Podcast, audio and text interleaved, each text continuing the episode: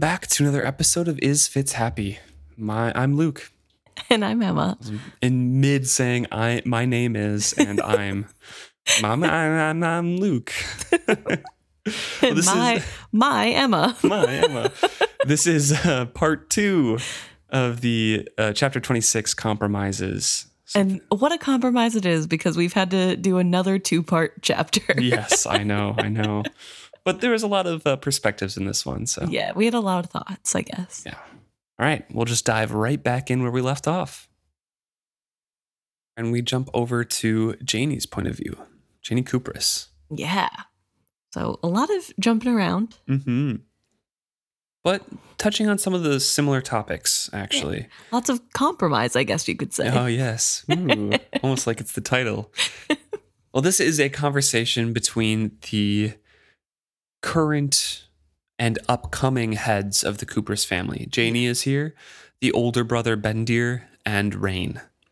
And they're discussing, you know, the future, uh, things that Reyn is doing in the city, etc., trying to come together as a family to make these decisions. Right. And currently, Reyn has been looking at old papers mm-hmm. that they found in the city, and he's trying to decipher them. It seems by the conversation that Reyn is one of the few people who is able to decipher Elderling writing.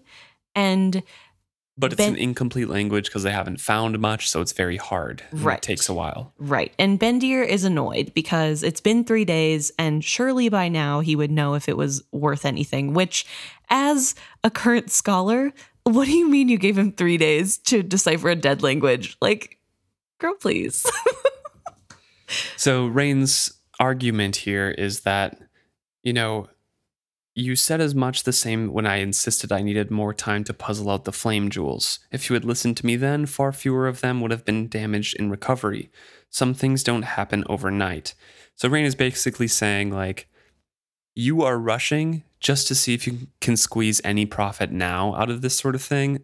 Let me spend some time on it and I can, you know, decipher it more fully. We can add, have more access to things and Jani and Bendir are like, no, you just want to get in the city and kind of sit there. yeah, you're you're being immature. When will you grow up? But also, when will they grow up? Because I don't know. It just is so silly to me to rush stuff like this, like excavation, and be like, oh yeah, profit now is more important than potential extended profit. Like, what's the rush?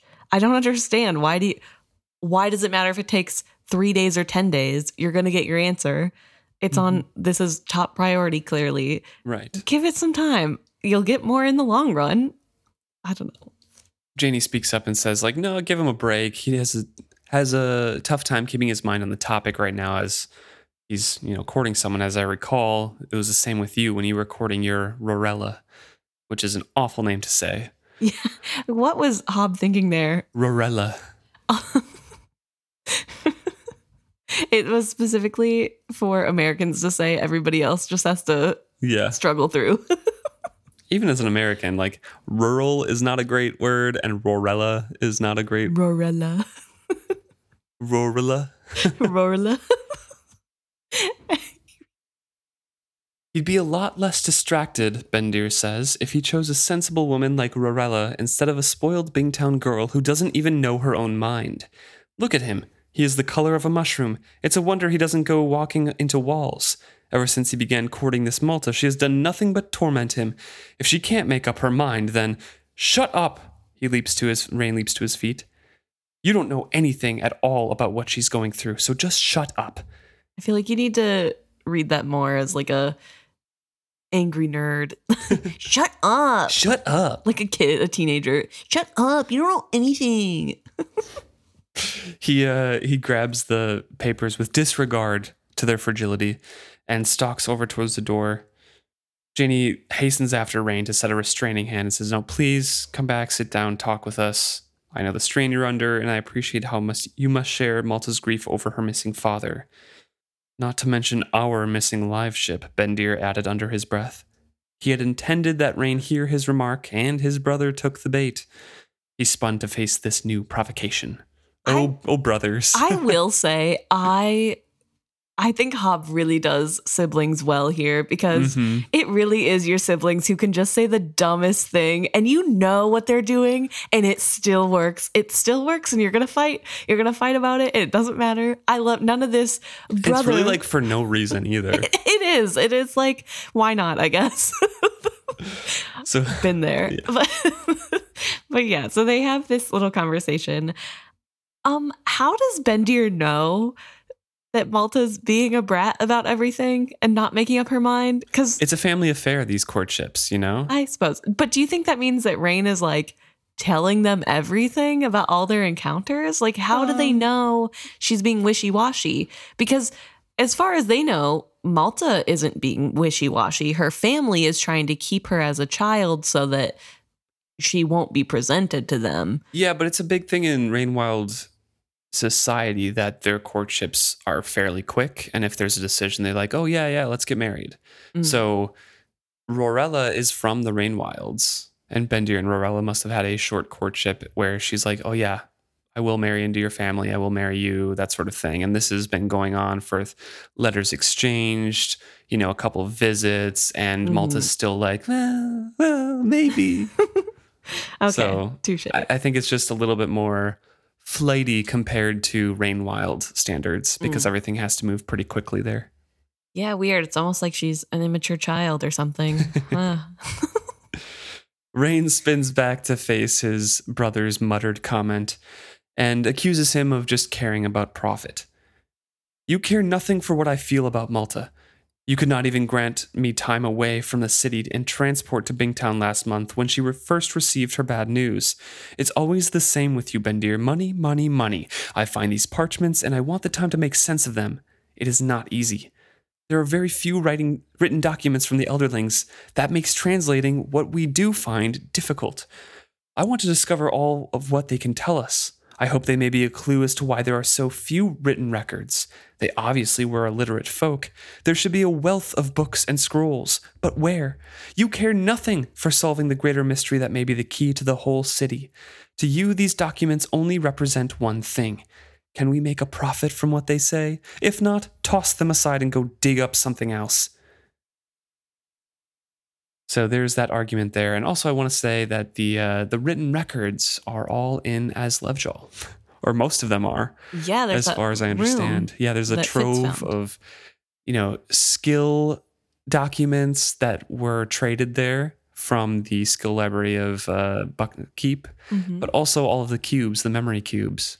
Yeah, I do find it interesting to know that there aren't a ton of written things because, I mean, if you think about society now, right? Our version of skill cubes is the internet, and Mm-hmm. sure, A bunch of videos. yeah, sure, there we have videos and internet, but there's still written stuff. Like people, I know it's falling out of fashion, but I. It just feels like there should be more, but I guess maybe they just aren't kept up. There was a whole Well, think about this. Think think about the the pure effort that Fedwren and Patience are going to to find a paper and inks Mm, that last, yeah. that are easy to produce. It would be incredibly difficult to put effort towards making books, to um, having vellum sheets that might just break after, you know, 50 years Mhm. when you can have a small cube of stone and put everything you want into there and that's something that they handle every day That's fair. That's a good point. it's just Although- like easy to do for them i'm, I'm assuming over doing all the other effort so sure they have some stuff but Yeah. Okay. ease of access you know Sure. while humanity here we've had you know we're just starting in the last 10 years everyone can access and put stuff up on the internet right True. Yeah. Yeah. yeah. so well 20 years i guess Well, I guess I feel like 10 years is more fair for more widespread, yeah true 20 years for sure. But yeah, anyway. 20 years ago uh, facebook started Oh, that's weird. no. Anyway. but yeah, anyway, that that's the confrontation with Reyn and, and Bendir. That's their kind of two sides. right. Is that one would like to rush to get the profit, and the other one doesn't care as much about the profit and cares more about the knowledge and the perseverance and the learning that they could be doing in the future versus Mhm. just get what is immediately profitable and burn the rest. Right. So Jani decides she kind of has to take control of the conversation. She calls them both back to the table, and grudgingly they came. And Jani seated herself at the head of it, intentionally taking the position of authority. Bendir had become a bit too officious with his younger brother lately. It was time to take her eldest son down a notch or two. At the same time, she did not want to encourage Reyn in his sullen melancholy. Of late, it seemed that was his only mood. She, for one, was heartily sick of it. She gave them no warning before she attacked. She leveled a forefinger at Bendir first. you have no excuse for being jealous of your brother's courtship. When you were first infatuated with Rorella, the entire family was tolerant of your antics. You spent every spare moment you had on her doorstep. I seem to recall that you demanded we redecorate an entire wing of Rooster Hall for her, painting all of it in shades of green because you said it was her favorite color. Nor would you allow me to consult with her as to whether that was truly her wish. Do you recall how she reacted to your surprise for her? Bendir glared. Reyn grinned, an expression she had not seen on his face for some time. She says she wants to let it linger, but she has to strike while the iron is hot here, and says to Reyn, And you have to stop acting like a lovesick boy. You're a man. I would have expected this of you had you fallen in love at 14, but you are over 20. You need to practice more restraint in how you display the heart on your sleeve. Your request to dash off to Bingtown unannounced at a moment's notice to us was simply unreasonable. Your sulking since then ill becomes you. You will go downriver shortly, and you will escort your lady to her first summer ball. What more can you ask of us? Glints of anger comes into his eyes, and she's like, "Good." yeah, now they're both mad. Jani has never heard of gentle parenting. I just want to say she's like antagonistic parenting only in this household. We're going to start a fight. I'm going to stir the pot and be mean to both my sons, and it's going to make them better people.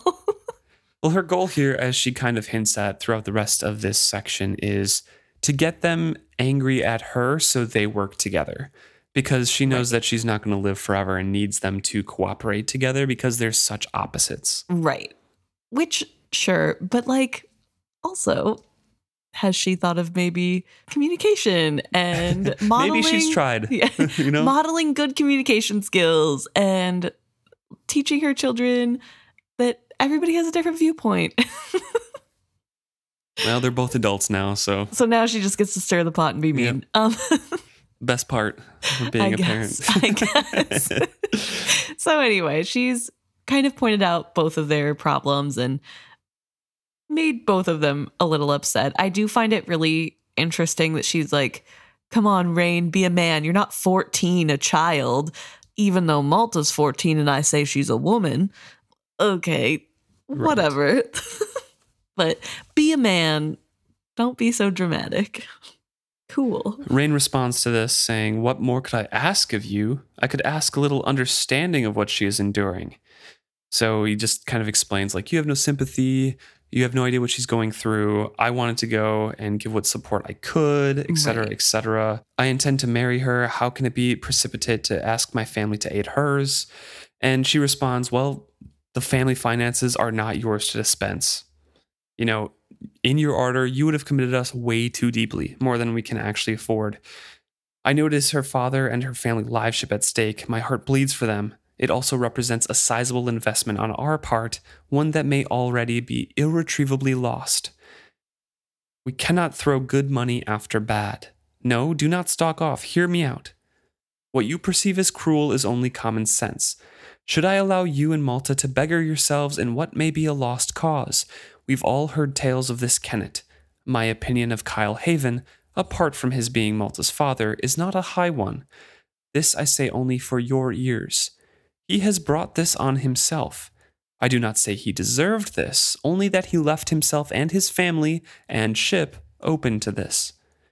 Preach. And she goes on to say that she can't approve of the Vestrit's rescue attempt because Althea is strong willed to the point of mulish, mulishness, and they have a disowned traitor's son at the helm, and it's Paragon.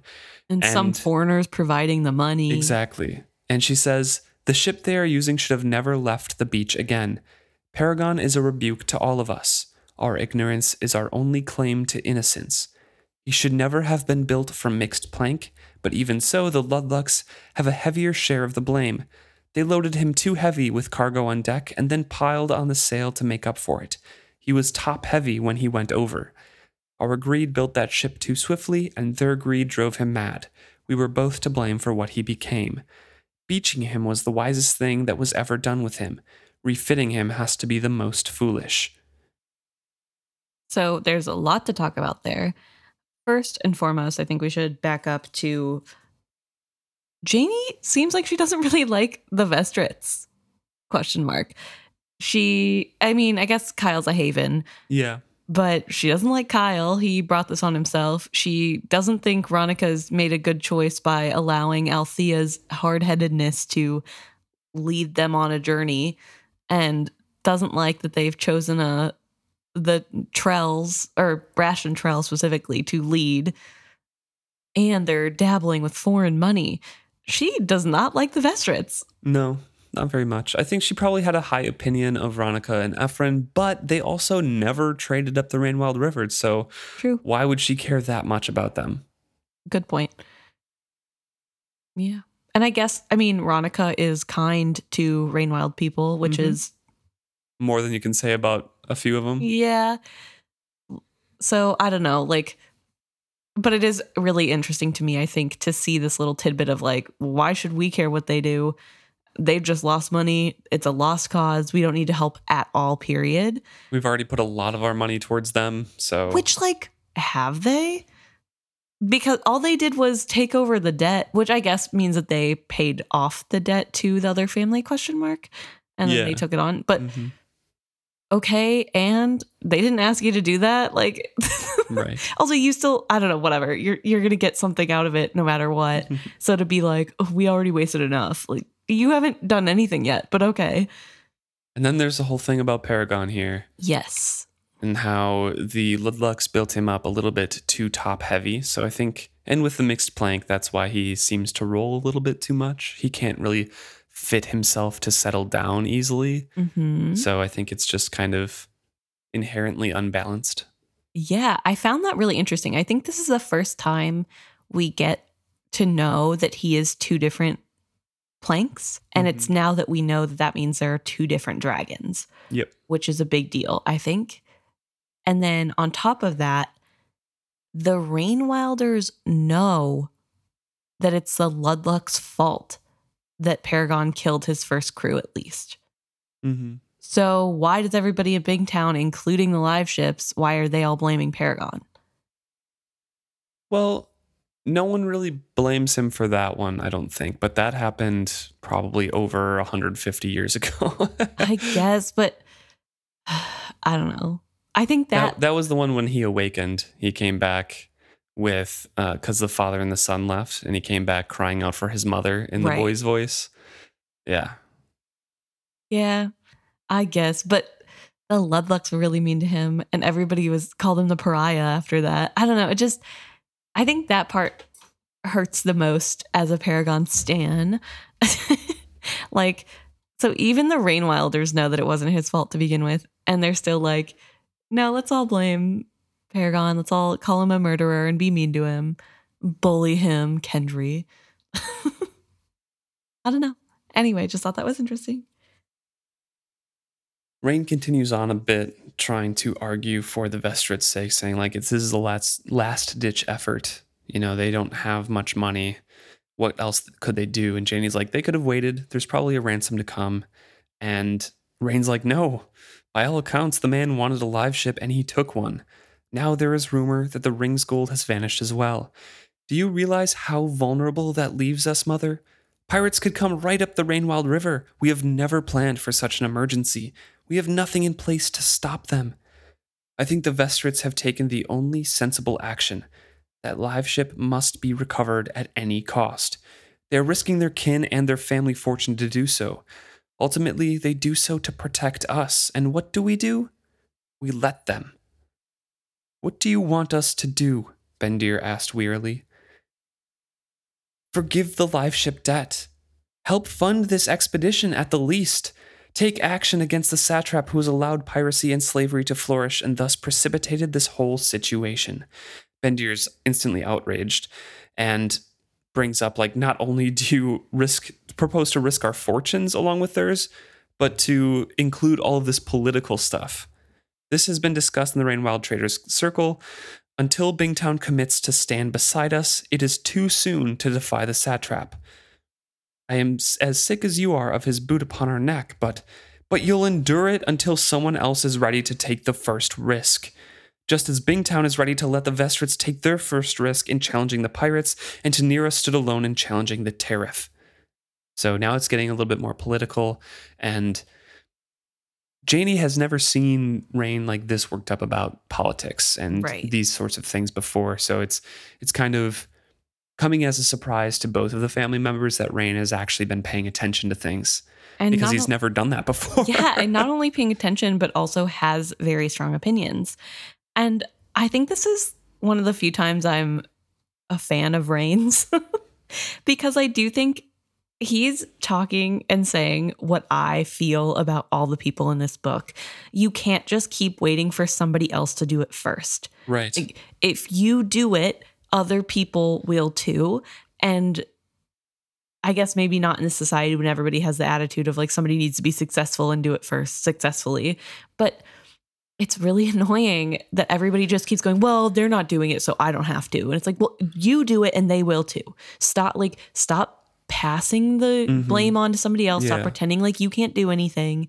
You need to do something too. And so I think this is, like I said, the first time I'm like pro Reyn about anything because I'm like, yeah, that's right.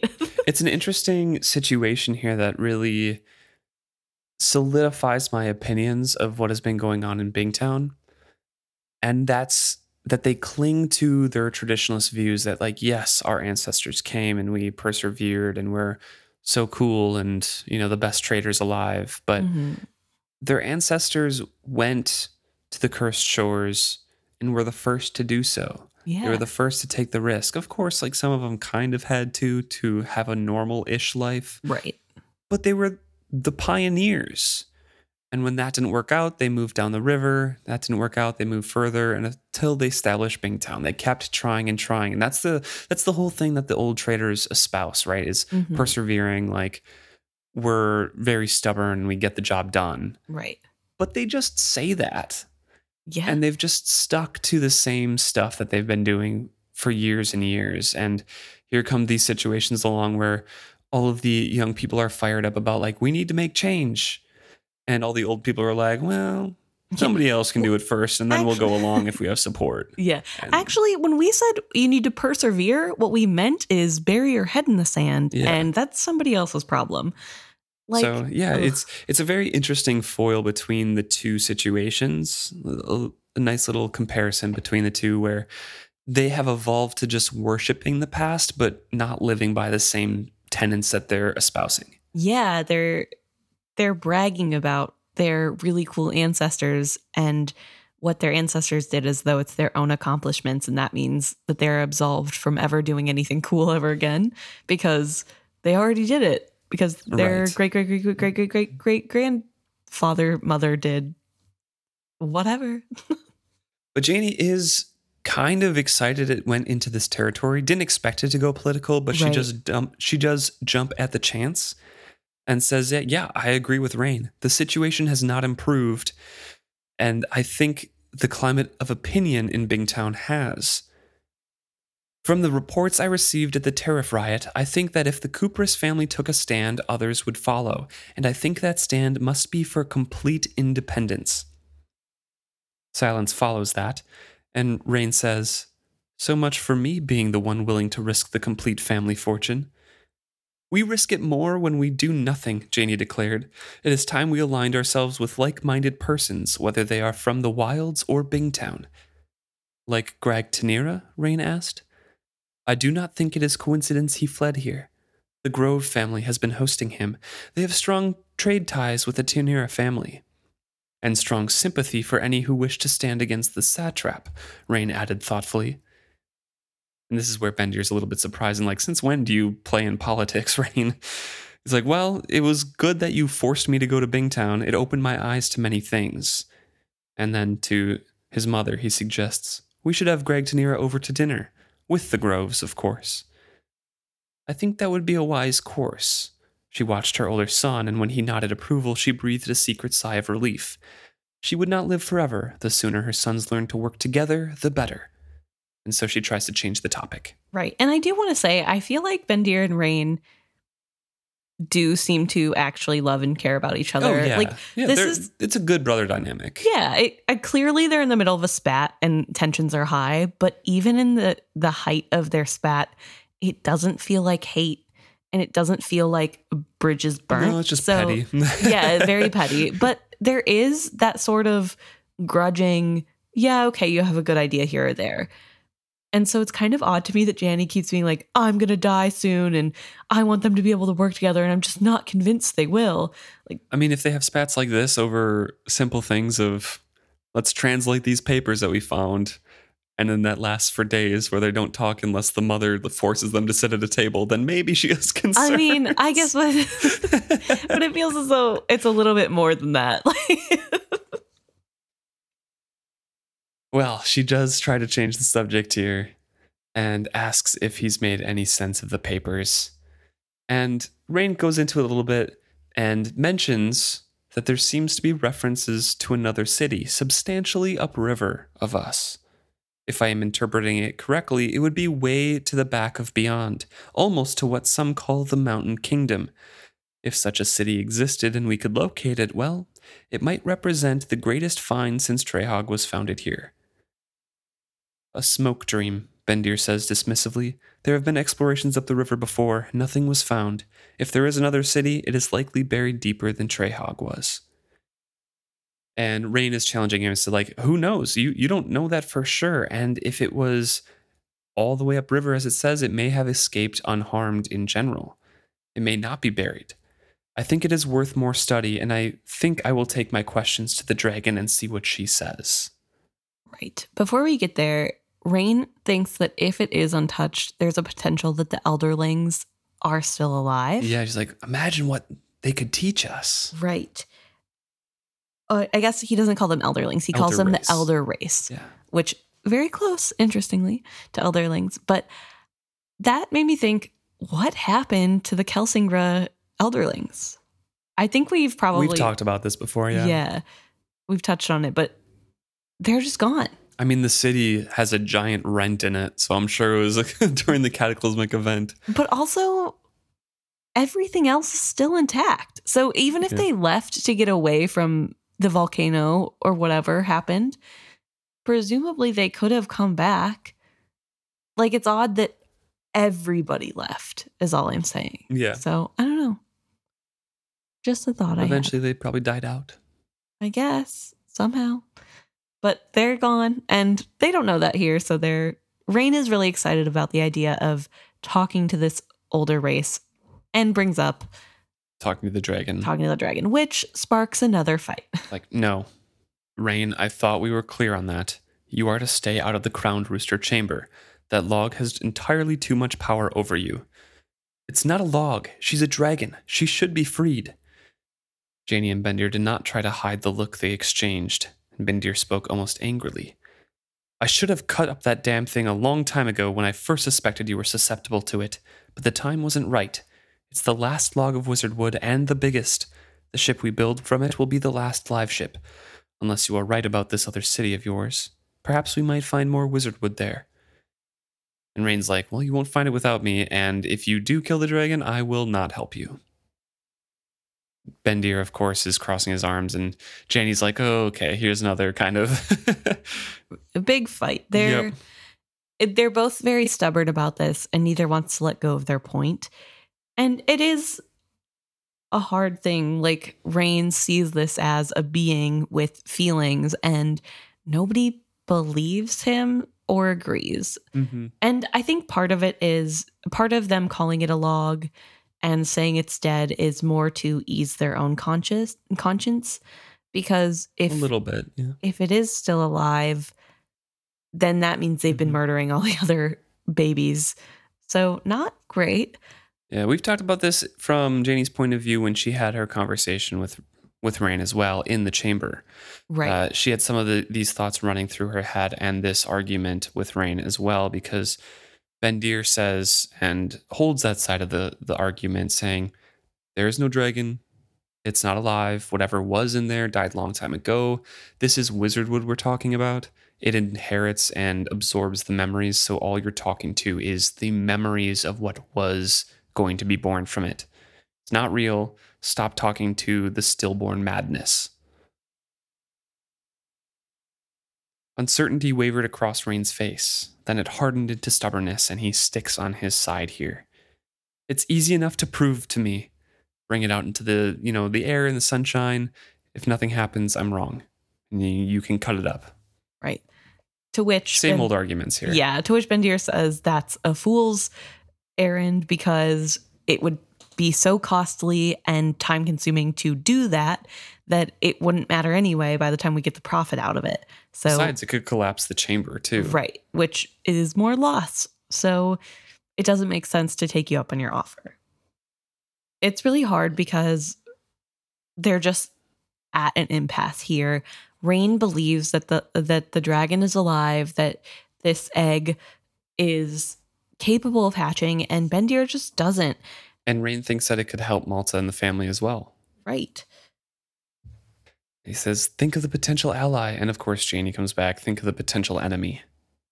Right. Like what would happen to us Mhm. if it does become alive and is capable of helping Malta as it says it is? Then what will it do to us, the people who killed all its kin? He, uh, she provokes him even more, basically, like, we will not speak of this again. I forbid it. And then he tries to walk away. He walks, he starts trying to walk out of the room, and Jani stops him, saying, We're not done.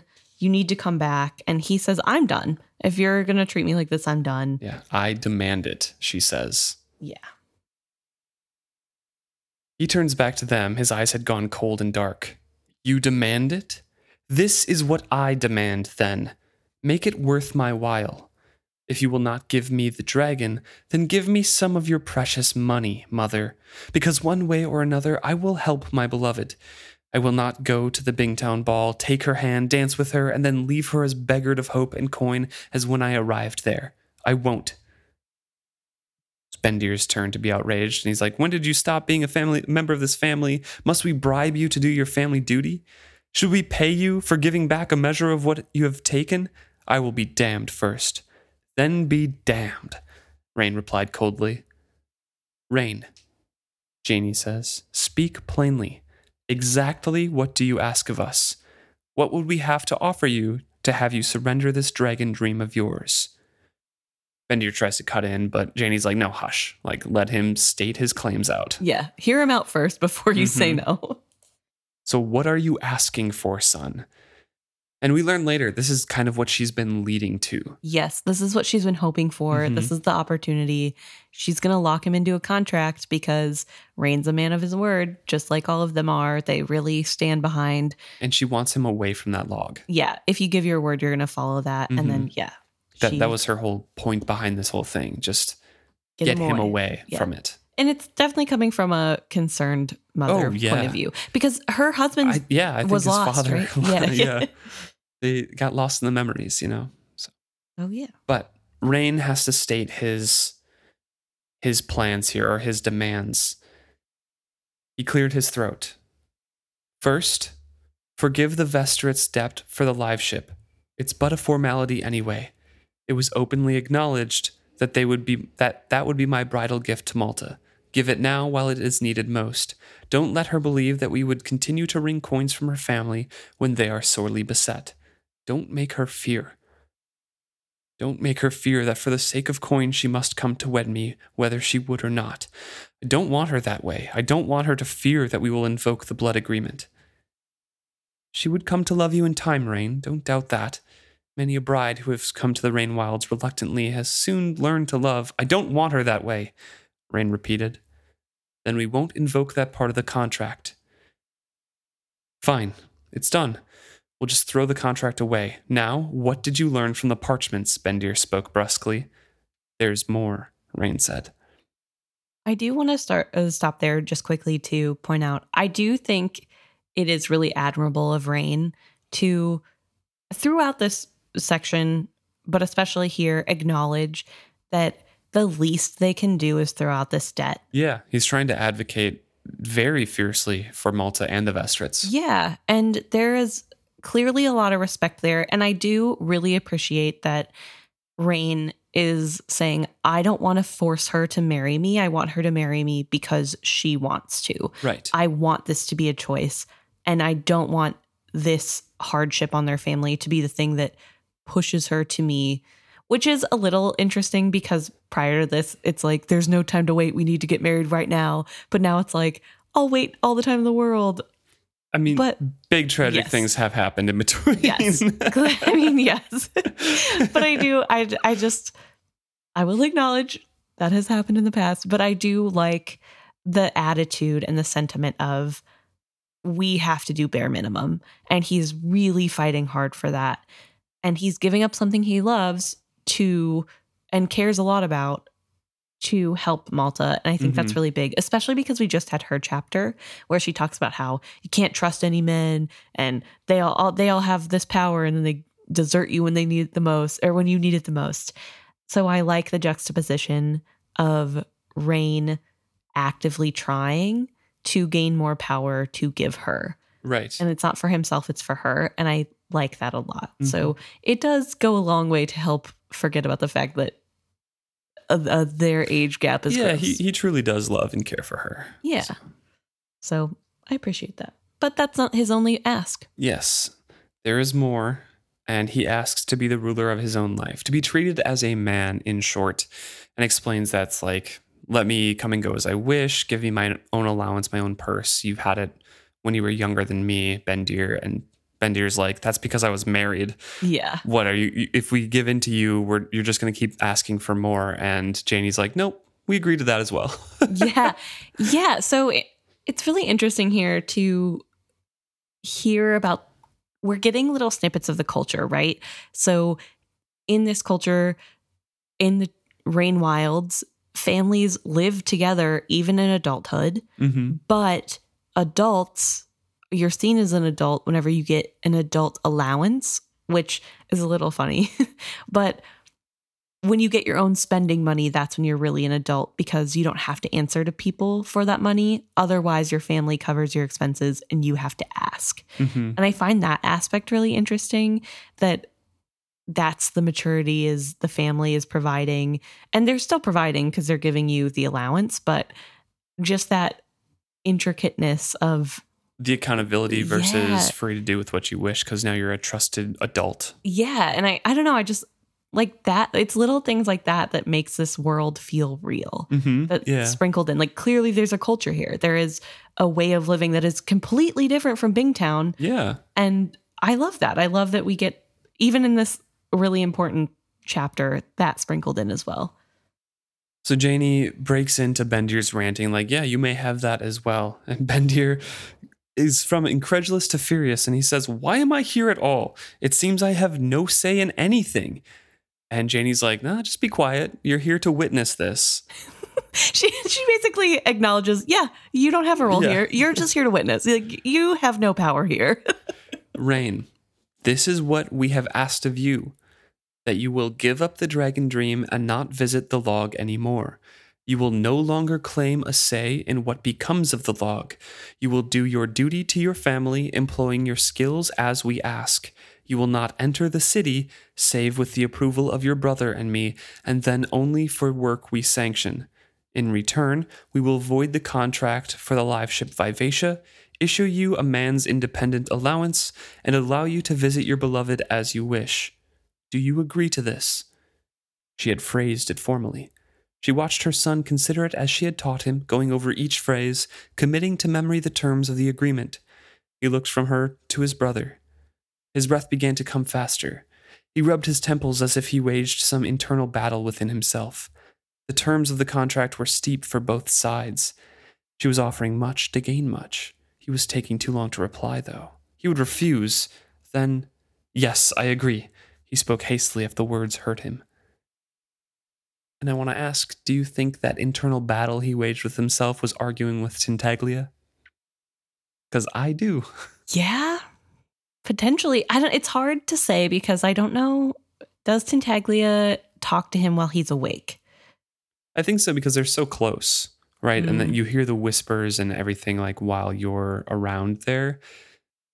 But then again, he usually was like touching the log Yeah. in the other thing. So I, I don't know. I don't know that we've seen Tintaglia talk to Reyn outside of dreams or on the cusp of sleeping. We haven't had many point of views from him lately. So Yeah. yeah. So potent- I don't I don't think she is with him now. However, I think he's worried about her response. Right. And- And, just being guilty about it. Yeah, because he does care more about Malta than he does about Tintaglia. But he knows that this is giving up a lot Mhm, for this dragon. That's fair. So I don't know. I think it's more of like, ooh, I gotta say it before anything bad happens. But Jani does let out a sigh of relief, a quiet one. She had done it. The trap closed behind him unsuspected. She took a deep breath to quell her queasiness at doing this to her own son. It was necessary, she told herself. Necessary and therefore honorable. Reyn would abide by his word. He always had and always would. What was a Trader if he was not as good as his word? As Trader for this family, I accept your agreement. Bendir, do you witness it? I do, he agreed sourly. He would not meet her eyes. She wondered if he suspected what she had done and was disgusted by it, or if he were dismayed at the terms. And she kind of goes to dismiss everybody, like, "Uh, let's get some sleep. We've got a lot to do. Right. Reyn, have more time Yep. uh, to look over things. Get to us tomorrow to tell us what you know.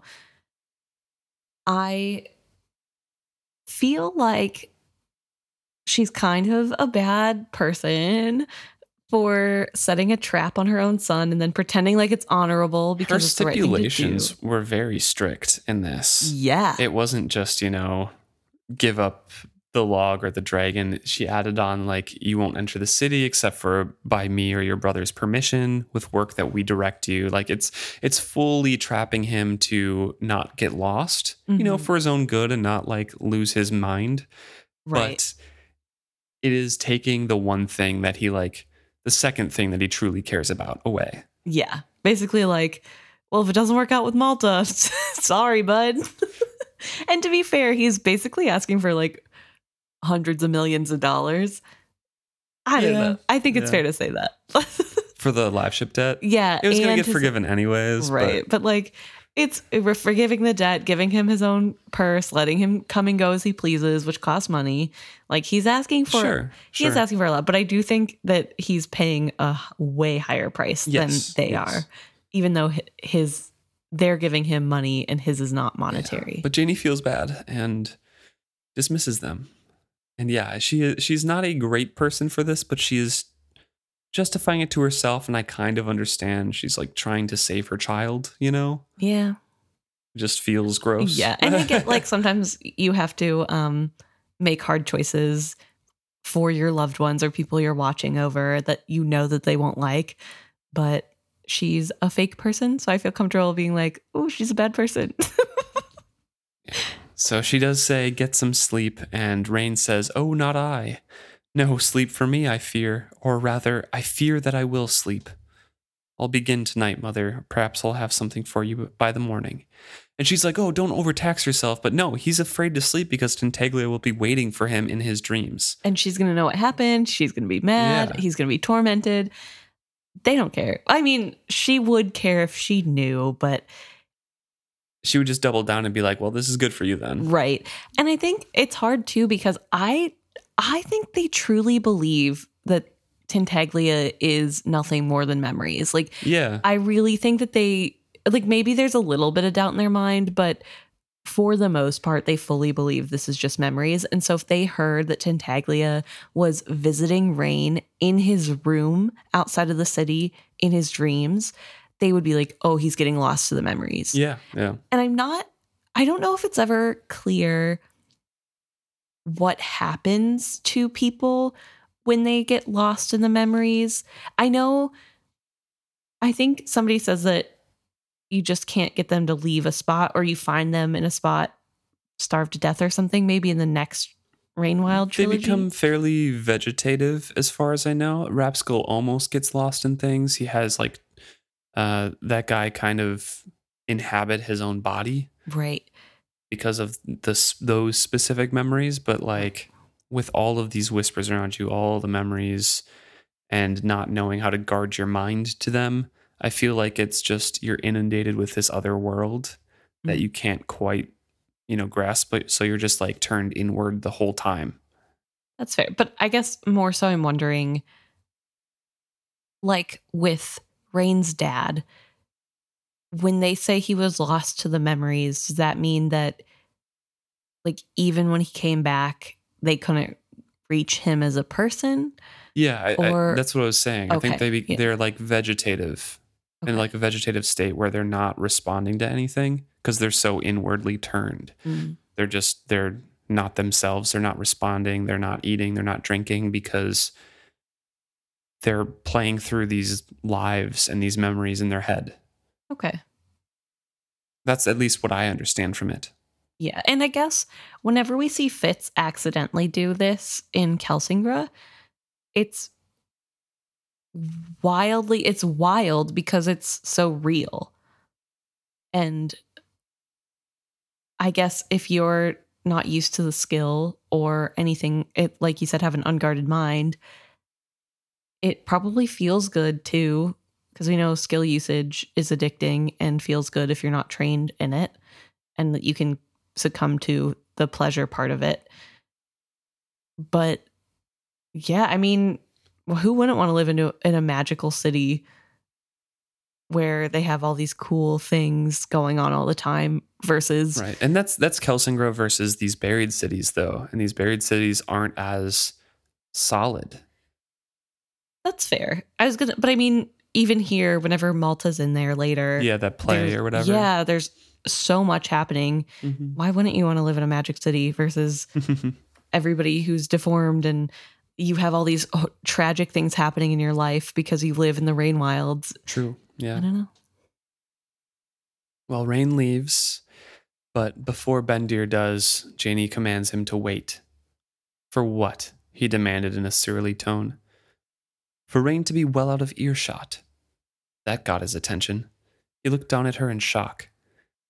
She waited a bit and then says, The dragon log, Bendir. We need to be rid of it, and soon. Cut it up. Perhaps you are right. Perhaps it is time the Khuprus family had a ship of our own, or have it sawn into planks and store them. Get rid of the thing inside it. Otherwise, I fear we will lose your brother. The log, not Malta, is the root of our problems with your brother. It preys upon the mind. I fear he will drown in the memories. He already walks a narrow path beside a precipice. I think we should keep him from the city as much as possible. A look of concern came into his face. It eased her heart. It was unfeigned. He truly cared for his younger brother. The depth of his feelings showed in his next question. Now? You mean cut up the log before he goes off to the summer ball in Bingtown? I don't think that is wise, mother. No matter that he has agreed to give up any say about it. That should be a happy time in his life, not one of tormented by second thoughts. You're right, no, but wait until he is safely away. I expect he will spend a week or more in Bingtown. Do it then. Let him come home to it as something that is done and irrevocable. That will be best. He will blame me, you know. This will not make anything easier between us. No, he will blame me, his mother assured him. I will see that it is so. So, another hint that the uh, the summer ball is going to be the next climax of things happening here. Right. Where Paragon is sailing, or Malta's going there, or Reyn is going to meet Malta and say, like, hey, I'm giving you your debt over. And then also Tintaglia is threatened. Yes. So, yeah, lots of stuff going on. It's, I don't know. It's a lot right now. I feel really bad for Reyn and for Tintaglia, I guess, because that's a big threat. Right. Just get rid of it. but I don't know. I think it's nice to see the relationship between Reyn and Bendir. And that there is a lot of love there in that family and that they care Mhm. about each other. Yeah. And then Jani just stirring the pot. she also loves them. I, I want. Right. I'm not going to pretend like she doesn't care about her sons. She absolutely does. Clearly, she just is a very different person than me. So, reading her point of view is always quite interesting. then we have one last point of view, and it goes back to uh, Paragon here. Yeah. So Paragon is sitting in the Harbor. harbor. Yes, Yeah. thank you. And he is cautiously feeling his face to Mm-hmm. because he's sitting in darkness. He can't see anything. And he's trying to feel what the What's going on with yeah, it? what's going on up there. Are you in pain? Amber asks him. We do not know pain as humans do. A moment later, he asks, Tell me about town. What do you see? She describes a bit, and he says, I wish I could see everything. More loudly, he complained, I wish I could see anything. Anything. It's all darkness, Amber. To be blind on the beach was bad, Amber, but after a time I became accustomed to it. But here, in the water once more. I don't know who is passing me on the docks, or what vessel may come alongside me. Fire could break out on the docks, and I would not know it until it was too late. All that is bad enough, but soon we will sail. How can you expect me to venture into that vastness blindly? I want to do well, I do, but I fear I cannot. He sensed her helplessness when she spoke. You will have to trust us. We will be eyes for you, Paragon. If we must go into danger, I swear I will be here, right beside you, telling you all we face. Thin comfort. That is thin comfort, I fear. I know. It's all I can offer. So he's more concerned about his blindness finally kind of confronting it. It's the first time we really hear him talking about this, how he is completely unaware. We've encountered it a little bit in his point of view when he was getting launched into the water Mhm. his anxiousness and fear kind of rising because he couldn't see what was coming. He could only kind of sense the rocks, didn't Mhm. have any sense of what was going on. But here he's actually talking with someone about it and just wishing and hoping. Right. And he's letting Amber in. He's letting her know the fear Yeah. that he's having of getting caught unaware. And especially sailing into the vastness that is the ocean, which is super fair, uh, super fair because the ocean is huge and scary and and he can't see anything. Yeah. And so they sit in quiet for a little bit and then he speaks up Amber, was it difficult to fix Ophelia's hands? Were they badly damaged? And she explains that the scorching did not go deep except in a few places, but the problem was keeping the proportions of Ophelia. So rather than simply carve away things, she had to reshape a bit. Right. And that most of what she carved away was good wood. Mm-hmm. I think the hardest part of the task was for her to keep still and for me to concentrate on my skill when I worried about causing her pain. Then it was painful? Who knows? She said it was not. As you say, she also told me. Live ships do not experience pain as humans do. Nevertheless, I think it was uncomfortable for her. She told me she felt a sense of loss at the wood I pared away. That was one reason I restored it to her jewelry. As jewelry. She also told me that her hands felt wrong when I was finished. That was devastating to me. I had done the best work I could. But when I last visited her before she sailed, she told me she had become accustomed to her new hands, and that now they felt fine. She greatly desired that I would recarve her hair for her, but Captain Tenira refused. He said they could not stay in port that long. To tell you the truth, I was grateful. Wizard wood is uneasy wood. Even with my gloves on, I always felt it was trying to draw me into it. He scarcely heard her final words. You could cut my beard off, he exclaimed. What? Paragon, what are you saying? You could cut my beard off and shape it and peg it back onto me as a new face. I'd be able to see again. That's a crazy idea. A crazy idea from a mad ship. It would work, Amber. Look how much wood is here. He reached up to seize two great handfuls of his beard. There is plenty enough to make m- my new eyes. You could do it. So he's really kind of latching onto this. And hmm with the reshaping of Ophelia's hands, it, it kind of gave him that inkling, that seed of an idea of like, maybe she can work miracles here. Yeah, reshape my face. Well, the first idea, just like shave me and then Yeah. use that to Create eyes. pin more wood over my face to carve a new face.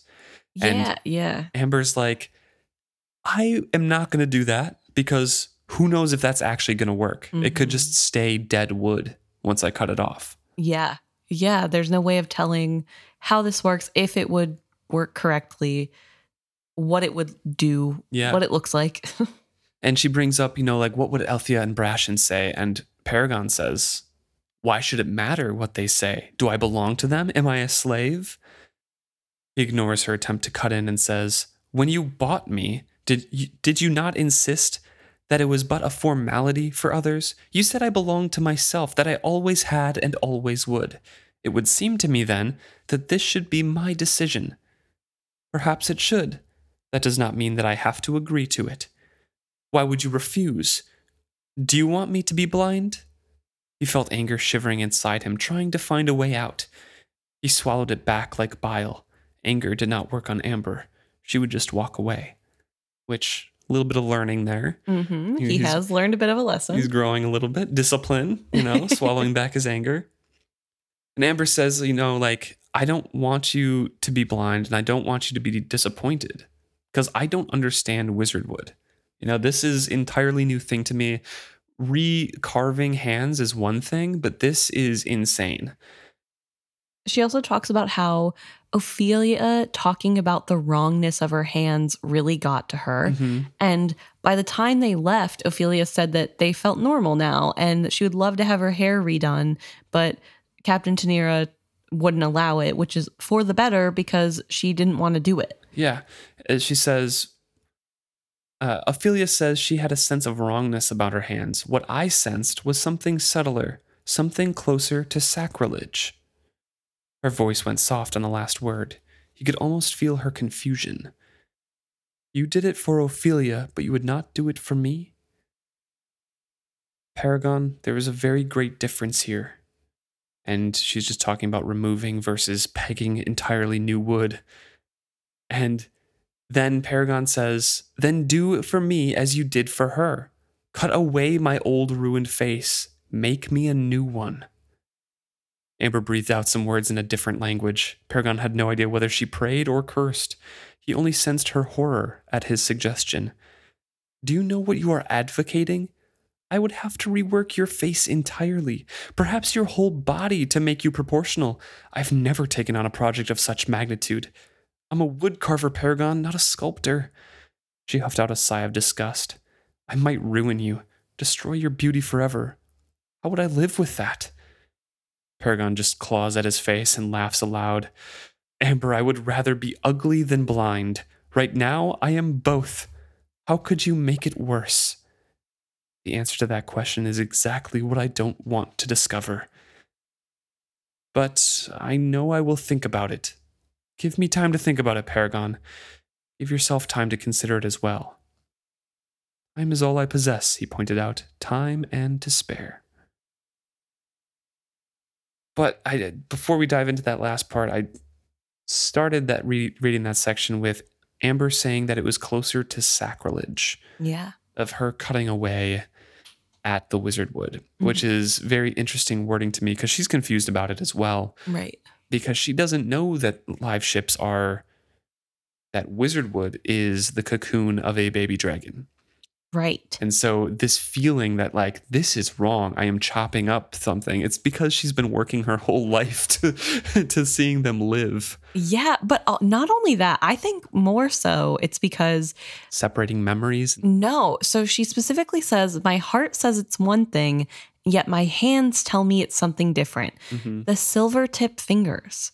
She can feel everything about it. She can feel that it's not what it seems. So Yeah. I feel as though that connection, that like her tipped hands being in silver and this also being silver, I don't think silver wants to be worked with. It probably would feel like sacrilege. It would feel like you're doing something wrong because it feels like it does go against the nature of things to use silver in that way, I guess. Also, she said it felt like she was trying to be drawn into it as she was working it. and that. Mm-hmm. hmm So, very interesting wording here. Uh, Amber is kind of like on the cusp of needing like one piece to unlock all of these mysteries in her head. Right. Definitely. Do you think with that wording, it feels like I'm being drawn in?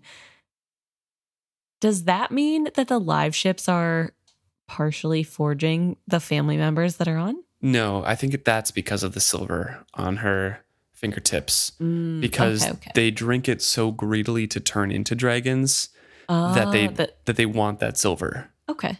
And so like if she pressed her hand ungloved to the uh the deck, maybe the silver would disappear.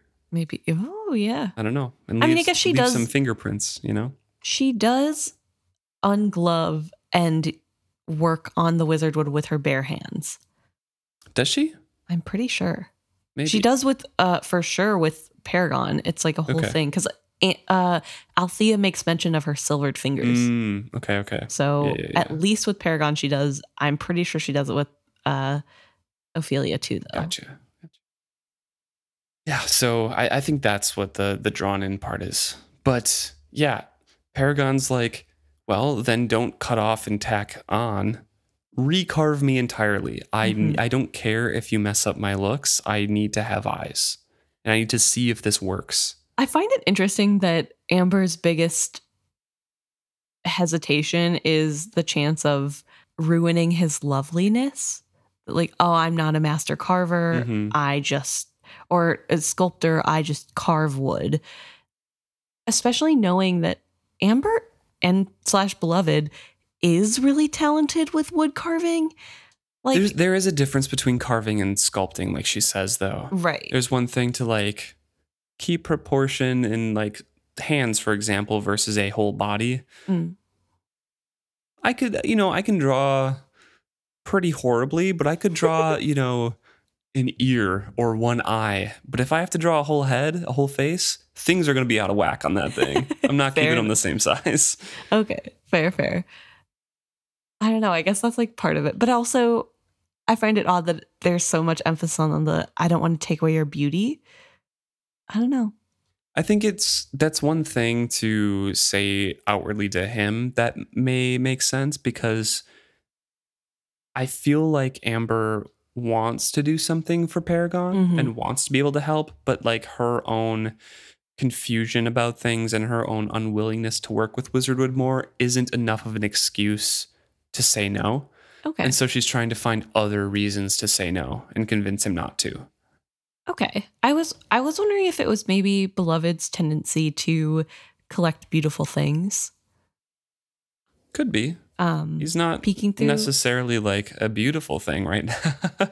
Well, but in to Beloved right. he is. Yeah. And I don't know. I'm just thinking back to when we first see the fool's room. Fitz first like breaks into the fool's room to get back at him.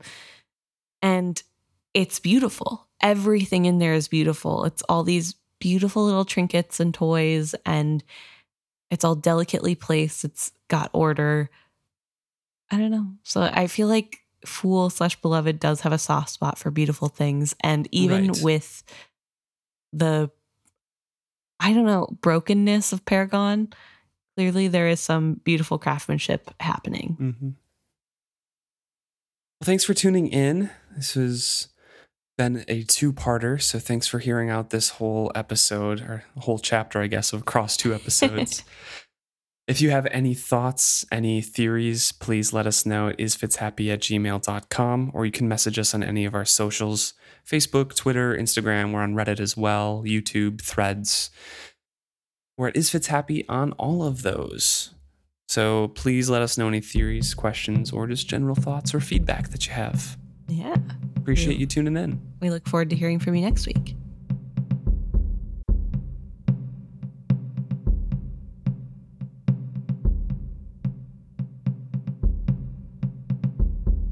Okay, time for our favorite part.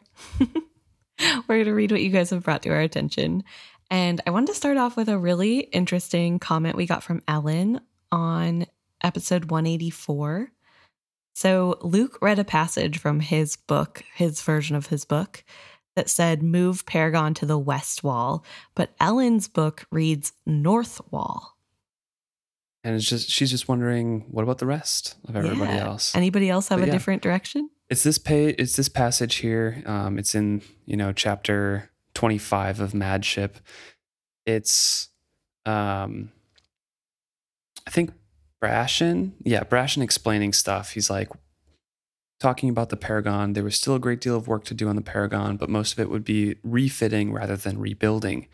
We'll stay with the barge for a while to let his wood swell. Then we'll move him to the west wall to finish. With the other live ships? Althea asked uneasily. So that is um, maybe like a page before it switches to Paragon's point of view. So yeah, I have Westwall on mine. It's just a couple pages before the end of chapter 25 that I see on here. So very, very interesting. And I am surprised that Ellen had Northwall in her copy there. Emma's looking up in her book right now, seeing if she can find that passage. My book version also says Westwall. Interesting. I mean, that's the maybe the second or third time we've found our books are consistent and other people's copies are different. So Yeah. we must have, since mine is a an ebook, we must have the same version. Mine just copied electronically. Right. Uh, I will also say west wall is lowercase. It Mhm. is not uppercase, which Yeah. I found odd. So yeah, it's really interesting to see the differences, I guess, between everybody's books. Uh, I guess both of us got our versions from U.S. publishers. I mean, I guess ebook. It's harder to was- know for sure, but I would yeah, it was assume because you downloaded it in the U.S um, and mine's from a U.S. thrift store. Um, but yeah, I think if they're from other countries, other countries make changes in the publications. So it'd be interesting to know if other little things like that got changed. I don't know why you would possibly need to make that change, but cool that they did. So thank you, Ellen, for bringing up that difference.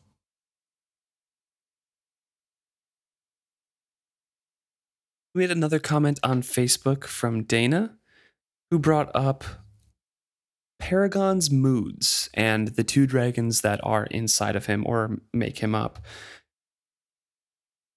Specifically, Dana says, Do you think perhaps Paragon's ragey moods on the days before he floats are parts of the two dragons' opinion of their nature being made a slave to humans? And maybe that sullenness is kind of, oh, we're going to be floated again. We're going to make be made to do work and be subservient to these people again. It's an interesting thought, and I'm not sure. I'm not sure how much control those dragons have. We know that they influence his moods, but I don't know if. Yeah, I, I don't know if they would be aware of what's happening, or in general, they're just always sullen. I don't know. It's a very interesting thought of how much sway they have and how much awareness they have. Yeah. No, there's definitely an interesting dynamic there of figuring out who's at the forefront of Paragon's being. Right. Yeah. Yeah. And it's so hard to tell because there's a lot. Yeah. And it's really hard to tell in general how it works because Paragon is so complex as a character. right. And I just feel like he seems to be a solid being, whereas he knows that there are parts of him that are dragon, but part of him is Paragon. Mm-hmm. And I, I don't know. I just found that I find that aspect so intri- intriguing. Yeah. Yeah. Thank you, Dana. Yeah. Following that, we got a direct message from Hedwig, who is also talking about the two parts of the dragon. So, in episode 183, we had a discussion about whether Paragon's personalities are adult versus child or the people uh, the people who died on him or is it the two dragons? Like, what is it both? What is going on? I guess Hedwig is asking, what if it's both? Mm-hmm. Because we were trying to decide what's bringing forward, Yeah. right? Like, whose personality. Same kind of thought that Yeah. like Dana was kind of bringing up. Like, this is a culmination. Who's in charge? What kind of influences is Paragon getting? Right. And Hedwig brings up that we learn later in the books that basically half the ship is one dragon's planks and the other half is a different dragon. And they're not like neatly split. They were No. all the logs were sawn into planks, and they were probably mixed in a stack and just grabbed willy nilly. Right. So that's why it doesn't fit together properly. It's kind of weird that way. However, they talk about what if that means that one dragon aligns with the personality of someone of a Ludluck more than a different dragon and so they're forward so they both have different personalities as it is but they also absorbed different personalities Right. Like and so per, Dragon A absorbed more people because more blood or death happened on their planks that Mhm. were different temperaments than the people who died on person or Dragon B's. Right. You and, know. and so that's why sometimes it feels like it's more childish versus more adult like. And maybe that's because that's the part of that's the dragon coming forward and taking control. That's who Mhm. they absorbed. And I thought that was a really interesting thought. Yeah, very unique perspective on that and very interesting as well because Hedwig brings up a section here that I don't really remember. Like I vaguely remember a section like this, but Hedwig says uh, that since the dragon planks aren't fitted neatly together, like one left half versus right half is just kind of all mixed in. When the dragons are arguing, they pull away and let water seep in to the ship, pull away from each other. Mm-hmm. So I, yeah, that's something to to look out for and just kind of find evidence of if that's why the personalities work that they do. Right. So I don't know. Very interesting. Thank you, Hedwig, for bringing that up. I'm so sorry that you aren't able to binge us anymore because you've caught up. that is always the worst feeling whenever you're really into a podcast that has a million episodes and then all of a sudden Right. you're weekly. so shout out to everybody who is following along with us weekly and has been for 185 episodes now. we appreciate you. And then we got some emails as well. Is there a specific one you wanted to start with, Emma? Hmm. Let's start with. Let's start with Melissa. Sounds good. Melissa wrote in to us to give us a perspective we haven't heard yet, and that's from someone who did not know Amber was the fool. Yeah, they were just very involved in the story as it was and didn't find out until Tawny Man when the fool came riding in on a horse called Malta that they're like, wait, I have to look this up. and apparently, Melissa's theory was that Amber was made of wizard wood themselves. yeah. So I love that theory, and I wish I would have thought that because that seems really cool. But Melissa says that it explains her deep sympathy for the live ship, Amber's deep sympathy for the live ship, and her distaste at the thought of working with wizard wood. And how She- she's described as wood like, And you know, her all the time. Her skin glowed like wood. Yeah. So yeah, yeah, all the hints of her being other is, in fact, because she is a white prophet and not made of wizard wood. But it, that is a really good idea, and I like it a lot. Yeah. And uh, Melissa also states that they thought it was confirmed when we met Kennit's charm because, like, oh, another carved person that took on, you know, Mhm. speech. yeah, So yeah. Which yeah, I- interesting theory. It's a fun thought. it is, and I like. I like the thought process behind it of like you potentially could make a person Yeah. out of wizard wood. I don't know how they would absorb memories though. You'd have to die on them. How? I don't know. I really don't want to think about it. Yeah. Although I don't know, the smaller the item, the Less. less energy. Although, okay, can somebody explain to me? This is very off tangent. but can somebody explain to me why the little birth control belly button rings charms, don't yeah. talk? I mean, I guess no faces are carved on them. Yeah, they're not but do they have consciousness? Like, There's some sort of memories floating around in there. It's a little piece of wizard wood. so that's crazy, right? Like, Yeah, interesting. I don't know. Anyway, just a random thought. Thank you, Melissa, for Yes, giving us you. that point of view. We loved hearing it. We had a couple thoughts on the language barrier and skill, um, skill to skill speaking and things like that. Uh, and before we dive into that, I want to talk about Jonas, who sent in an email, who started that conversation to begin with and does make a comment on that Mhm. at the end of this. But Jonas has a couple other thoughts about Brashen and Paragon and how that dynamic is so great to read and listen to. And I, I totally agree Yeah. they they really are good there and it's nice to see the good naturedness coming through and Mhm. the bonds starting to form with you know Brashen and Paragon throwing down the challenge or rising to the challenge of Althea saying like Vivacia I will beat you you know Yeah. That's great but also Jonas mentions that it is extremely sad to know where Althea and Vivacia end up at the end of the series and that they'll never be able to meet that challenge Right. I think it works out for, in general, the best.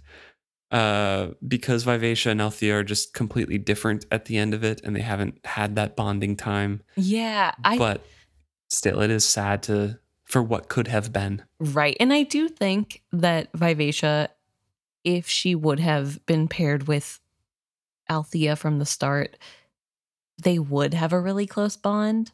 Yeah. Like I I don't think Oh yeah, I totally agree. Yeah. But they just grew apart because they went through such drastically different events in their life. Right. And so much happened and so much Mhm. changed. But it is really sad because this whole time that's all Althea cares about and is working towards is getting to Vivacia and then too late. Then Jonas also jumped the gun slightly and started discussing what we or asking what we thought about the ships turning into dragons at the end of the series and Uh-huh. like put in a little edit like, "Oh, you started talking about this." So glad to know we aren't alone in those questions and those thoughts that it was well, Jonas thinks it was more of a cop out or like he didn't like it as much right. And that's that the silver turns the wizard wood into dragons into themselves. dragons. Yeah. Yes. So So yeah, we we were discussing that last episode too, and I think I haven't really changed my thoughts on that. Still, it's I can suspend my disbelief, but it's the most fantastical part of this series. yes. But finally, what I had brought up originally, Jonas does want to mention and thank us for the discussion on the language barrier and skill speaking because it is an interesting topic and I think both of us really agree because we're going to talk about it more. right. But Jonas also has a question. What about when somebody makes a pun? If they can break that language barrier, what happens if the skill speakers make a pun that would really only make sense or, you know, some colloquialism or something vernacular? And that kind of that question kind of leads into an email we've got from Harry. So thank you. Uh, Harry says, longtime listener, first time caller. And one of the topics that they mention is the communication with skill across the language barrier, and specifically mentions that they believe it's only general concepts or, you know, basic communication in that way, and anything complex would need that language. So I think that kind of would fill that gap in that Jonas is talking about. Those kinds of puns, wordplay, anything like that would get lost in translation, so to speak right. because the skill is it's very hard to fully direct in my opinion and i i think i kind of agree with harry that yes you would be able to get over some of those you know that language barrier to convey what you are feeling what you are kind of thinking or you know actions that you want to happen but nothing so complex or specific Yeah. I definitely I feel like that could be the case. I, I like the idea of being able to have universal puns, but it makes me think of one time I read a joke online and it was a joke that used multiple languages in the punchline and it was like Italian, French, Spanish, and English. And I don't speak French or Italian. And so looking at the words in their like in whatever language it was, I didn't know how to pronounce it. so I was reading this joke. I'm like, I don't get it. What's the punchline? And I kind of imagine it's like that, where the Yeah. pronunciation isn't there. You're not quite sure. Like you can, you kind of get the gist, but it's kind of like, oh, this is probably a lot funnier if I knew what you're talking about. Right. Very specifically it adds as an example here of uh, their thoughts that you could get across a normal idea, but you wouldn't be able to dictate a contract or a complex document if someone spoke a different language, which you could if you spoke the same language. But you could get across the meaning behind it, just maybe not the precise legalese of it. Which, yeah, I, I think I agree. Like, you could communicate this is for land rights, you have this half, I have this half, whatever, but you wouldn't be able to say, you know, specifics of how it's worded. Right. Of like the coordinates are. yeah, exactly. Exactly. Yeah. So, but yeah, I, I I think it's that example that you gave is pretty precise in how I'm thinking too. Like you could you could get gists of things of like, oh, I understand this is supposed to be a joke. right. Oh, I understand. Like, oh, I laugh here, but not exactly what they're trying to say. Yeah, or that's I think it's also uh, like how um second language or people who speak multiple language, so bilingual people, sometimes in their mother tongue or in a new in the new language that they're learning, they learn a joke, but there's no direct translation. Like if you Mhm, directly yeah. translate it, it doesn't make Doesn't make sense. sense. yeah. And so I wonder if there's a little bit of that too, where it's Mhm. like, what? So thank you, Harry, and thank you, Jonas. for yeah. the continued conversation on that. It is an interesting topic. Emma does have um, a fascination with languages as well. So Yes, clearly. So, so thank you for bringing that up. Uh, also, Harry had a thought about how about logbooks. yeah, yeah, So we did talk last chapter, I guess, about how the live ships need logbooks to be able to remember what happened to them. right. And so Harry wants to know could you falsify records in a logbook and give a live ship false memories? so I want to kind of. I think we've had this discussion a little bit. It was a while ago, probably Yeah. about logbooks, but I want to kind of finalize it here. I think that logbooks do have attachment to live ships' memories. I don't think that they're some magical item, but since they're aware of usually the captain who is writing in the logbook as like a familial connection, they attach the captain or whoever writing in the logbook to what happened that day. It's just like, you know, some device to help remember, some catalog for them to kind of keep things straight in their head because they are a very long lived being. So they're not encyclopedias. They can forget things, they can lose things. And I think that logbook just helps categorize everything for them and just be able to be like, if someone's looking through it or if I remember, you know, this specific thing, I can picture the captain writing what happened that day and then I could picture it clearly, you know? Mm. Um, so, in terms of false memories, I think that could happen, but it would be very specific circumstances, with my line of thinking at least. Right. A false memory would have to be with somebody with, like Paragon, for example, that you could plant a false memory by suggesting it to them and, like, no, we were there. I, w- I was with you. We were sailing, whatever. hmm But in the logbook specifically, with the way that I think about them, I don't think it would happen through the logbook. I think it could happen through, you know, lying to them, but not specifically Gaslighting. yeah, but not specifically through the logbook. With the way that I think of the logbook, at least. That's fair.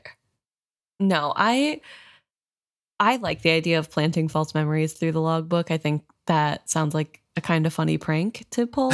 Um yeah, let's just change their memories real quick.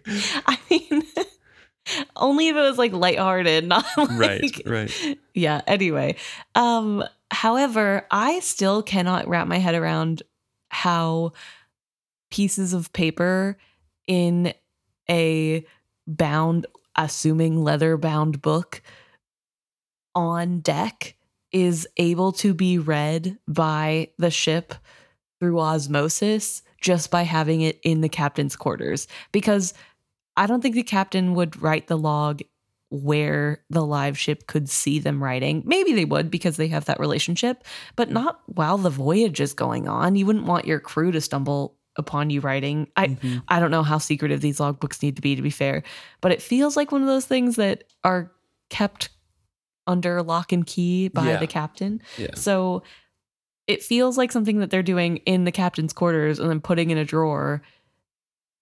How's the live ship even know what it says? You know what I Mhm. mean? So that if maybe if it was like a magic notebook made of the wood for the cover somehow, I guess.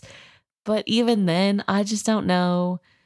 Well, we don't. We only know how it works for Paragon because he's been without his for a long time, and I think now this is just me. This is just my conjecture.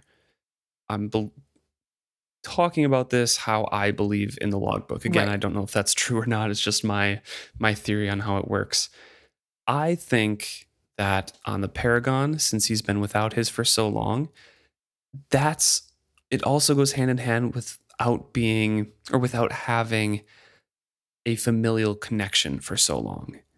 Mm. Because the familial connection is the touchstone that links the logbook to the ship, in my theory, right? They're they're the ones looking through the logbook. They're the ones adding to it. They're the ones reading it and getting those thoughts of like, oh, this happened, you know, this and that, and then the ship can dredge up that memory if they're connected, you know, all that sort of thing.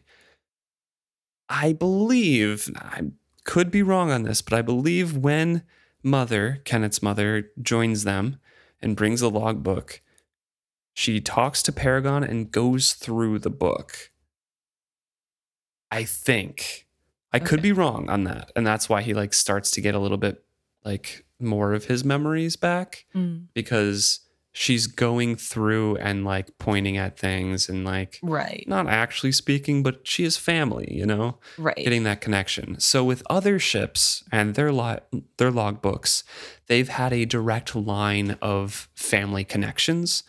So I think that logbook is fresh in their mind. All these memories are fresh in their mind because even without the logbook, they are going from father to son to son. Or maybe it was grandmother great grandmother to son to son to son, you know? right. And I think those memories are much fresh in those minds because two generations could have shared some of the same memories. Okay. So for Paragon, it is once again, he's a unique little sad boy Right. that has different experiences than other people. So I think without that logbook, that just touchstone of familiarity, and especially without his familial connection, it really messed up his memory. Yeah. I guess I like the idea of the logbook mattering because it's the memory of the person they absorbed who wrote it. And so having it there, they can be like, oh, yeah, on this day I wrote this, Yeah. which would maybe imply that you wouldn't be able to fake a entry. However, See, that's why I said I Yeah. couldn't. but you could if you faked one and then died and then your kids were reading the old logs thought it was real kept going they die. Yeah, and now it- there's a couple generations that think it's real you've now tricked but that's a long con. That i don't a very think long con. i don't think you could like write in also you ate three also you ate three fish on this journey even though you're a live ship and just like sneak that in. Yeah. i don't know. I don't know. But thank you harry for the thought experiment. Yeah, yeah, yeah. Uh, if you guys have thoughts specifically on how you think logbooks work, or if they work at all, or if it's just a unique thing to Paragon, please let us know. I think it's an interesting topic, if very niche in this part. So um, yeah, if you have if you have theories on how the memories of live ships work, please please write in. Yeah. And then finally, we are going to end with a message from Instagram or on Instagram from Dagenhart. We, And we got directly messaged by Instagram. if we get. Instagram themselves. Mr. Instagram, Mr. Graham. Mr. Mr. Instagram. Yes. But yeah, Degenhart wrote in. Thank you, Dagenhart. Um, we'll start with the easier topic first, which is um, what we've been talking about a lot is Degenhardt's take on the skill communication, which is that spoken language doesn't have anything to do with being able to skill communicate in Degenhardt's opinion. Thoughts don't need to be outspoken in your head. I, for example, almost never think in sentences, but more in pictures, sounds, smells, and feelings, which is very cool. Yeah, it's it's different for people though because there's some statistics I don't remember off the top of my head, but like a certain percentage of people don't have inner monologues, and that means other people do. So I think people think differently in those sorts of things, or like you were saying, bilingual people. I think Yeah. they may think in a different language than they're speaking. Right. It's just a very Yeah. unique unique situation for the this you know thought experiment, as you said. Yeah. Yeah. I don't know. I think it's really cool. It's, and it's, I guess I hadn't thought about the potential that there are people out there who don't think in words just because Mhm. I think we all you everybody goes through that. If you've never heard of somebody else's point of view, it's like that doesn't exist until they tell you. So it's a really cool thing to think about. Oh, how would that work since I think in speaking? I guess I also think in images, but like more talking than images. So I really only think work? in speech if I'm purposely like narrating something in my head, just as you know, random thing. I don't know. Usually, I'm just thinking Ugh. though. I don't know. I Mu- just don't. that's so, must be so nice. I, there's a constant radio chatter going on upstairs, and it is annoying. Let me tell you. But I think that uh, Degenhardt kind of fits into the uh, consensus that you would be able to talk to somebody of a different language Yeah. through the skill. And, you know, the degrees vary from person to person. I think I fall with Harry that it's more of general concepts. But uh, I think the, the agreement is that you can communicate. Yeah. So I'm glad that we all have that consensus, even if it's different variations, but love that we're all like, no, there's definitely communications happening across language barriers. Mhm. Uh, Degenhardt also had something really important to bring up that's a little bit more serious. So I wanted to end on this note. And that is about Well, two things here. Oh, yes, I suppose. Two things. The first one is on Amber's withdrawal of love for Paragon. Degenhardt believes that that's very a very bad parenting choice, and rightly will get the best of them. I do not agree with this. Maybe it's because I've, we've had the benefit of just reading this chapter and going over it, and it seemed to be disciplining him. But I also disagree because it's not the withdrawal of love.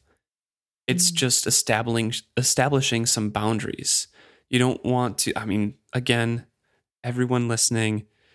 I am 30 years old. I am not a parent. I have not gone through tantrums of children and had to deal with that. So I will be speaking from my lack of knowledge there and presuming on that. But you don't stop a child throwing tantrums by giving him a treat all the time. Right. You know? sometimes. Yeah, sure, so whatever, you know, whatever you have to do sometimes. But that's not that shouldn't be your standard because then they'll just learn to keep doing it. And I think that's what they're going to with Paragon in this. It's just like we have to establish some boundaries so he has some sort of self control over himself and knows that he can't just get everything cool at the end of the day, but also be horrible during it. Yeah. Yeah, I think it's a really tough situation because Paragon needs structure and needs something to change because clearly Yeah. like what is going on is not working, but it is really hard because it is hurting them. yeah, look, if, if Paragon was on the beach and Amber had 10 years to work with Paragon, sure, doing this might be a little bit drastic in the first couple months, but they're planning on sailing with Paragon and they need to make a drastic change now. It doesn't, in my eyes, it doesn't make me feel like Amber is withdrawing love. It's just, if you're horrible to me, I won't be nice to you back. yeah. I guess okay, Janie. Um, Yeah, right, right, right.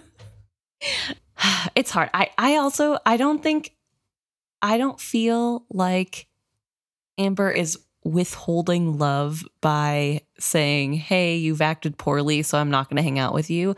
I do feel like it is drastic and I do feel like it might not be the best way to go about it, but I do think it makes sense to try something new in this situation where clearly the other stuff hasn't been working. But I do think for Paragon's sake, there does need to be more stability. There does need to be more Some patience. expectations. On, Expe- yeah, giving the expectation ahead of time, not just Yeah. cold turkey, like, oh, you were bad today. I'm not hanging out with you. There should have been like, hey, if you continue to do that, then Mhm. I'm not going to put up with that. Did seem to work though in this chapter at least. Yeah. Maybe maybe we'll read more and Dagenhart will be right that it will rightly get the best of them. But But thanks yeah, for that first thought there. Yes. And then going on to the main point, I think Degenhart Yes. is talking about how they felt about Clef and Paragon's conversation. when Clef said, You just choose to be happy. That's how you get over the hardships, basically. And this is a very important conversation because I think both of us agreed with Clef there. Yeah. Yeah, you you should just choose to be happier. And Degenhart brings up good points. Uh, I don't completely, I haven't completely switched my mind on this, but Degenhart says that just choose happiness is anything, it's not anything else but naive and rather unreflecting. Circumstances are always so much more important and weighty than mere choice. Sure, I can choose to be happy. But when I'm dirt poor, just lost my job, partner left me, don't know how I'm going to pay the rent, etc., etc., I could choose all I want, but nothing is going to change my circumstances, not even the brave face I'm making. Choosing happiness is something only the privileged can do, and we would all do well to reflect on that. Paragon, even though he's unnecessarily grumpy, is in the right here, I'd say. I think that this is a really good point to bring forward that it isn't as simple as Right. choosing happiness. Right. And I think that is really important that there are a lot of circumstances and Degenhart also mentions like things like depression or ADHD can come up and affect how people feel. Like there Mhm. are chemical reactions in your brain that Definitely. can mess with that. That is definitely things that can happen as well. And I do I do agree that it's it's not fully a choice. However, I do think you have to make the choice to want to work towards being happy. Right. Like I don't think it's as simple as just okay, I'm happy now. Like I'm choosing to be happy. I'm going to Mhm. forget that I'm poor and don't have a job. Like it's it's not that. It's I think that's what Clef was getting at too, as well, because like he said, I could have been mad at all of them, but I chose to try yeah. in this life. Yeah. And I and I, to be fair, I think the way that it is phrased and how we talked about it last week did come across very like surface. yeah, surface level like yeah, just choose to be happy. It's Mhm. really good. That's fair. I, but I do want to say I in my mind choosing to be happy isn't just flipping a switch, you're happy, it's done. Right. It's more I'm choosing to move forward and trying to get happy, whatever that looks like. I'm going to start Mhm. taking steps to be happy rather than sitting and wallowing. and specifically for Paragon um, and his choice, because that's what the focus of that scene was. Right. and what Clef was bringing up, Paragon has been doing the opposite and choosing to be as angry and as upset as he possibly can be at everything. He's given in to all of his base, darker emotions during that. And that kind of fits in with what you were saying that never once has he chosen to try and improve Right. he's pushed those opportunities away and i think yeah maybe we didn't discuss it in the depth that we should have applied in that situation but i think that in my reading that's what clef was getting at like yeah. you have to make the effort otherwise nothing is going to happen Right. And I do and I would agree. I think there's lots of points throughout Paragon's story specifically where he could choose to give trust or Mhm. to not give in to the anger or to understand and he childishly backpedals into that safety of anger and Right, fear right. and untrusting, Mhm. which it's a safety thing, right? Like it feels safer to be the enemy and make them your enemy because you know what that is versus going into the unknown of trusting somebody that is scary and a choice that you have to make. And I think that's more of what Mhm. I I wholeheartedly believe that you it's I think it's like saying you can't force somebody to get better. Like whenever you know somebody that is going through a hard time, um, even as simple as a friend going through a, a a weird relationship. Like you can't force them to see your side of the, the coin or force them to be like, oh, that person's really bad for you. You can just tell them how you feel and hope that they want to make a change. But yeah, I think I don't know. So it's good. I'm really glad that you have brought this up, Dagenhart, because I think it is really important to give a little bit more of that in depth. And again, I don't want to pretend we are not professionals. um, like we're not therapists. We're not. I don't But know. you don't have to be to speak on this. No, right? no, but I don't. I don't want to. I'm not coming from a place of, um, I'm a professional and I know things. I'm just yeah.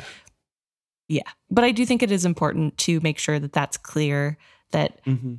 if somebody's out there listening to this podcast, like, oh man, I don't know what's wrong with me. I can't just choose to be happy. I can't just make it go like all the bad stuff go away. Like that is not Right. I'm I'm mostly just talking about the characters in this book. And yes, you can apply it to your own life, but not with my, you know, blessing, because I'm not the one speaking for you, please. like don't let me speak for you. Um, if this helps you, great. But don't uh yeah, don't take our words as as sacred or Yes, you know the right thing to to speak on. yeah. Maybe talk to a mental health Um, professional. yeah. But uh, in terms of Paragon, we, we kind of see that improvement in this chapter.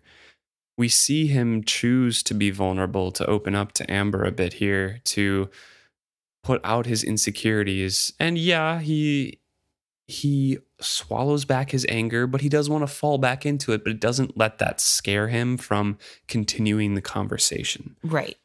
uh, and and he does push for something and sees improvement in that communication there. So while Clef is a 12 year old boy who went through a lot of hardship and isn't formally educated and has a odd written out accent he spoke some wisdom in saying choose happiness. And it may it may sound very surface level especially in, in the first time we discussed it but i truly believe that it is the right way to phrase things from a 12 year old's perspective Yeah, for sure. It'd be a little bit weirder if it and was. yeah I, I i do apologize for speaking on like that surface level during that episode but i truly truly believe with what we're discussing here is what i got out of the reading the first time um, and what robin hobb was kind of getting at as a lesson for paragon that while you can't just decide to smile and everything's better you can decide to try and smile more and help yourself um, try to get better. And of course, like you brought up, circumstances might make that impossible for some people, but for Paragon, he has he had to try. Right. He had to be willing to extend the hand that and, and reach towards the people that were reaching at him. Yeah. In real life, you know, things come up. But Yeah. this this story with Paragon specifically, he really needed to hear that and take it to heart. And I think it helped a bit. Yeah, I do.